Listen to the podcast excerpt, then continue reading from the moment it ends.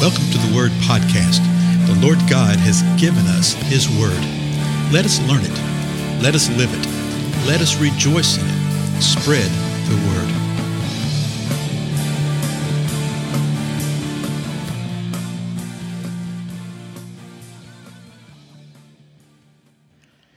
Blessings, everybody. This is Dale. Thank you for joining with me today on the Word Podcast. We are in the Gospel of Mark in chapter 4. As a matter of fact, we're going to get to the end of chapter 4 today, I think. we'll see if it actually happens. Remember what we just saw in the previous episode, uh, where Jesus had been talking and been teaching uh, with parables.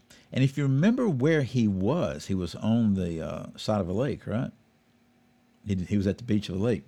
And it says this that he was speaking the word to them so far as they were able to hear it, so far as they were empowered to understand it. So the very next verse is verse 35, and it says, On that day, when evening came, he said to them. So let's stop right there. On that day, what day? Was literally the day that we've been looking at all the way through uh, chapter four here. And sometimes you have to back up and get the bigger picture. Remember, it began with him, it, it said that he began teaching by the sea. And there was such a crowd uh, that he got in a boat. Okay? He got in a boat. And another gospel, maybe in an earlier Mark, it said that uh, he had told his disciples, hey, have a boat ready. okay? So he was teaching them. And this is when he started uh, giving them all the parables, the parable of the soil. Remember that? And he explained what, what the parables were all about. And he actually interpreted this to his disciples, what the parable of the soil is about. Uh, he talked about the lamp under the basket. Remember that one in the parable of the seed growing, that the farmer scatters the seed and the seed grows, but he doesn't know how it grows, and that's how the kingdom of God is. And then he gave him the parable we looked at in the previous episode about the uh, the mustard seed, that the kingdom of God is like a mustard seed. It starts off very small, but then it grows large. So this was all on the same day. So it's on that day it's evening, which means the sun is setting. It's about to become night. And he said to them, Let's go over to the other side. The other side of what? Well, he's on a boat, okay, on the shore of a lake. And so verse 36 says this leaving the crowd, they took him along with them in the boat.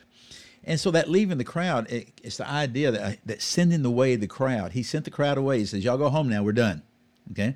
He sends away the crowd and then they took him along with them in the boat. So he just remained in the boat that he was in. And he said, let's go to the other side. And that other side can mean all sorts of things, you know, exactly where he must have told them where to go to, as we'll see later. And so he went with them in the boat just as he was. It's an interesting phrase, isn't it? Just as he was. So uh, just as he was in this boat right here, he didn't pack up any extra stuff. It's just him. We're in this boat. We're going to go listen to this, and other boats were with him. So it wasn't just this one boat, there were other boats.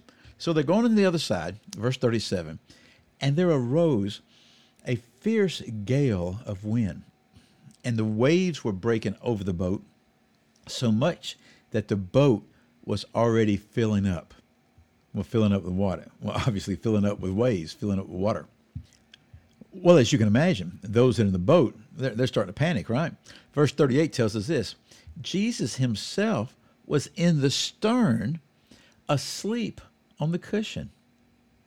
So the, the boat is starting, is, is going through these waves, and these are pretty strong waves. How's it described right here? There rose a fierce gale of wind. It's very windy, very fierce, waves breaking over. So the boat would have been going up and down. Jesus is just rocking like a baby right here.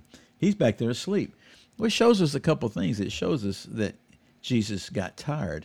We see this several times in Scripture. He was totally human. And so he'd been uh, teaching. He's tired. He's asleep back there.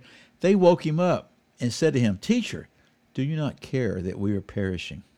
they wake him up and they wake him up and then start accusing him, bringing forth the accusation. Do you not care that we are dying, that we are perishing? Teacher, do you not care? There's so much in this. They're accusing him of not caring. And then also in that accusation, it carries some understanding that they thought that maybe he could do something about it, or that maybe it was his fault or something.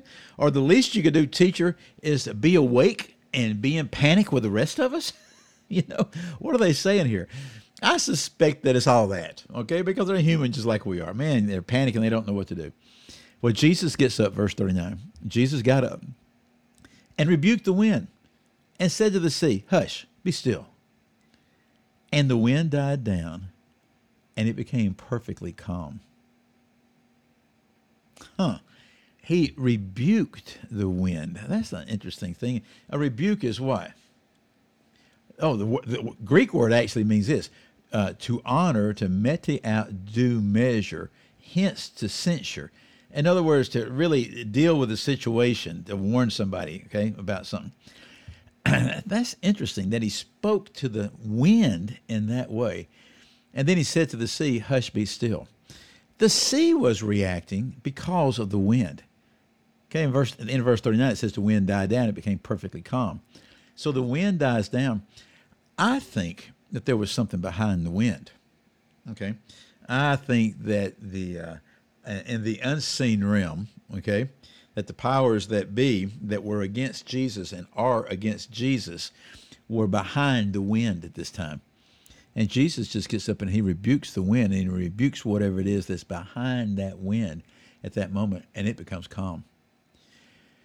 Then Jesus looks at those in the boat with him and he says, Why are you afraid? Why are you afraid? you know, and, and really that word afraid means cowardly. You know, it's one thing to be afraid of something. It's another thing to react in a cowardly manner cowardly. You know, what does that mean? And I think it's carrying the idea right here that there's no reason to be afraid. As a ma- matter of fact, you're empowered to not be afraid, but you have chosen to walk as the coward. And the coward is the one that really has the power and the ability to stand firm and stand strong in the situation, but does not.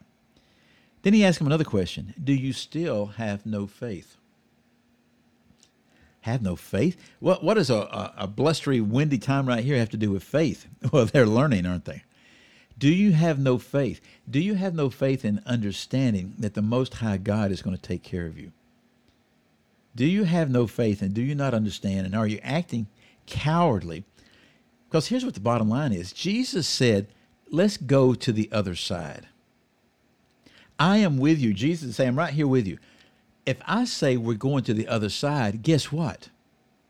We're going to make it to the other side. Yeah, that's the, that's really quite a comforting thing. Whether you're talking about the, the big picture of this life and making it to the other side of the eternity in the presence of the Most High God, or just making it to the other side of the next breath. Jesus is saying, Why are you cowardly? Why are you afraid? Do you still have no faith? And then it's really drawing the question by their action and their deeds what they have faith in. They were having faith in the natural. They were having faith in the situation. They were having faith in the circumstance. This gale blows up and it's powerful. And they didn't know what to do. They start sinking and they didn't know what to do. They're panicking. They woke him up, at least. That's a good step. okay. The accusation wasn't a good step because it revealed that they were panicking because things were against them. Jesus say, no, no, don't be cowardly. Don't be afraid. Have faith. If I say, let's go to the other side, we're going to make it to the other side. Did they understand all this? Last verse, verse 41 of Mark 4. They became very much afraid. it said to one another. So now they're not afraid of the natural. Now they're afraid of what they're encountering right here.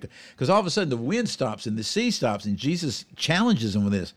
And here's what they were saying to one another Who then is this that even the wind and the sea obey him?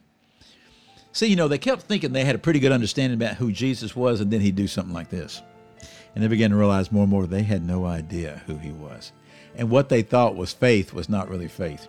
And what they thought they understood was just the beginning of understanding of who he is. Boy, are we not there also. So do not be afraid, folks. Have faith. Again, I'm Dale. Thank you so much for your time. I'll see you in the next episode.